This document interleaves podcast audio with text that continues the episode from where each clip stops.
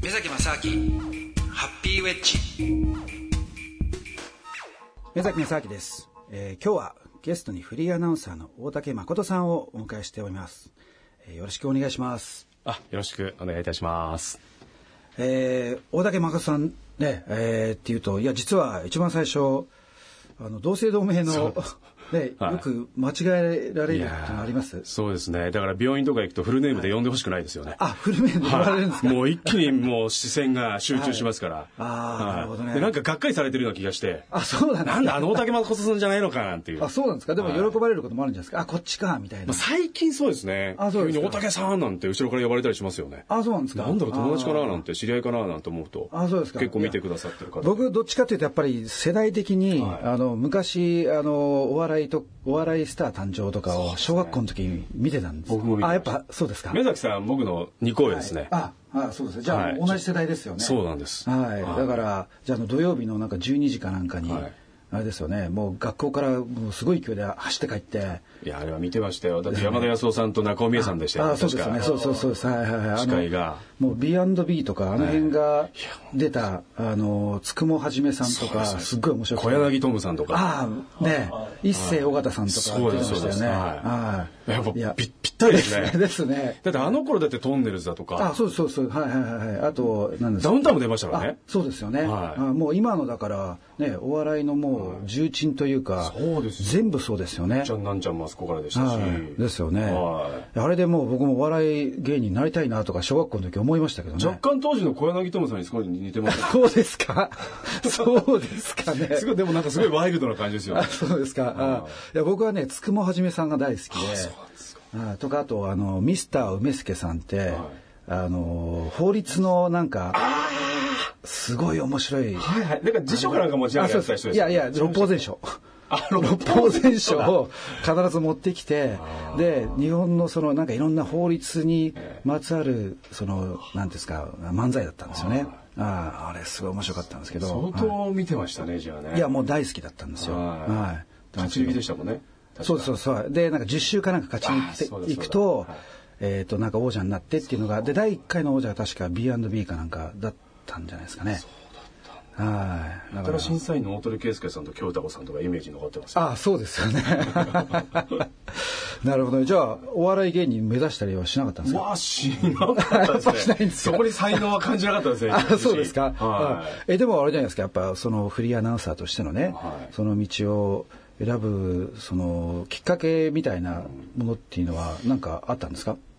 いや、あのーこれ就職するにあたってどうしようかな、やりたい仕事なかったんですよね、そこの時に、はい、就職活動にそろそろ入らなきゃいけないなっていう時に、はい、でその時にね、あの、まあ、ラジオはよく好きで聞いてたんですよ、はい、あの エフエム あの赤坂康彦さんの番組であったり、なんかそういうなんか声を発す仕事ってなんか面白そうだなっていうふうに思ってたんですよ、漠然と。はいはい、だから真似したりするのが好きだったんですよ。だから友達とかにも結構声いいねなんて言われてて、ああ、なるほどね、うん、でちょうどあの英会話通ってて、はい、で外国人の先生に、うん、もうやたら褒められたんですよ。あなたはなんていう素晴らしい声をしてるんだと。ああ、そうなんですか。将来あなたはその声を生かした仕事に就くべきだなんて言われて調子に乗っちゃったんですね。ああ、なるほどね、うん、それで何かこうできないか、漠然とラジオの ディージェー なのか、うん、まあ、あと今非常にナレーションに興味もてるんですけれども、はい、まあ、そういうふうな仕事に就けないかっていうことで、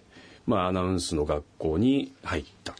あ、なるほどね、はい、歌とかはうまいんですか。歌は、はい、うちのかみさんに言わせると、はい、大きな勘違いだったんです。俺はうまいと思ってるんですけど、まあ、下手くそですね、はい、あ、そうなんですか。でも声がね良かったら、うん、結構ほらじゃあ歌とか思っちゃうんですけどね、音程がやっぱりねちょっと外れるらしいですね、はい、あ、そうですか。それは訓練とかでうまくはいかないんですかね。目崎さんお上手そうですよね。いや僕はダメですね。ダメですか。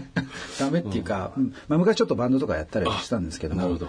でも音楽って意味ではね、あんまりなんでしょうね、僕は勝手にその例えば小さい頃とかって、はい、よくその音楽ピアノをやってる人とかいるじゃないですか、はい、えー、で僕の場合あの家族が、まあ、女系家族だったんですよ、うん、で姉貴と妹がいて、で周り親戚とも女ばっかりだったんで、でたまたま僕が男だってことでお前は男だみたいなすごいプレッシャーがあって、そうするとその音楽をやるとかピアノをやるっていうのはなんか女のやることだっていうなんかわけのわかんない先入観があってすごいバカバカしいんですけど、音楽はダメだっていうなんかねこう拒否してちゃってたんですよね。だからそれがあの後でバンドとかやるようになった時にすごい後悔しましたけどね。ああ音符も読めないわ、なんか全然その音感とかもダメだってなって、だからやっぱ小さい頃にやっときゃよかったななんてね思ったんですけどね。はい。まあで、はい。で、で僕そのアナウンスの学校通ってて、そこで今の事務所、はい、慶三プロダクションと縁ができたんですよ。はい、あそうですか、はい、最初そのやっぱりアナウンスのじゃあお仕事をされた時に、うんはい、一番最初にそのイメージされていたね、うん、ようなことと実際やってみた時のなんかギャップとかってあったりしました？いやもうねギャップもね全てが素人だったんで、まあでもそれは最初は素人じゃないですか。まあそうなんですけど、はいいきなり現場だったんですよね。その、はい、あのまあナレーションの方向とはちょっとずれていくんですけど、出役の事務所なので、はい、でフリーアナウンサー、まあ、司会だとかリポーターとかっていうあのことをされてる方たちが多いんですけれども、はい、まああの縁があって慶三プロダクションにお世話になって、まあ食っていかなくちゃしょうがないんで、はい、何でもそのオーディションとか受けるじゃないですか。はい、そしたらいわゆる当時のワイドショーでルックルックこんにちはという番組があって、はい、あと ティービーエス のレッツゴーライオンズっていう西武ライオンズの応援番組があって、はい、そのオーディションを受けてみないかって言われて受けたんですよ。はい、そしたらふたつとも受かってしまって、はい、でそこで初めてそれがなんていうのプロとしての仕事をだったんですけど、なるほどね。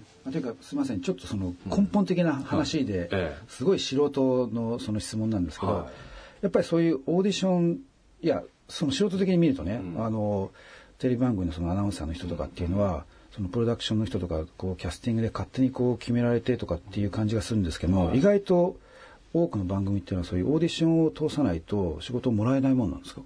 多分番組として新しく立ち上げた番組とかでオーディションリポーターともうオーディションですね。はい、はい、もうオーディションで、ま、未だにそれオーディションは未だにそうですね。新しいリポーターを取りたいときは募集かけて、はいはい、ものすごい人数集まるらしいですよ。どのぐらいのそこはね、はい、うちの事務所のマネージャーの方が詳しいかもしれないですけどどれぐらい集まるんですかね。一番組で例えばリポーターを募集するとなると、えっと、書類だけだともうひゃく、にひゃくは来ちゃう。急, 急にマネージャー登場しましたありがとうございます。すみません。プロに聞いた方がいいな。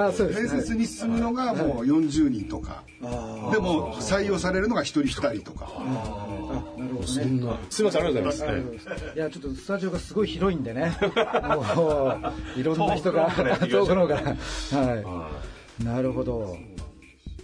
Thank you.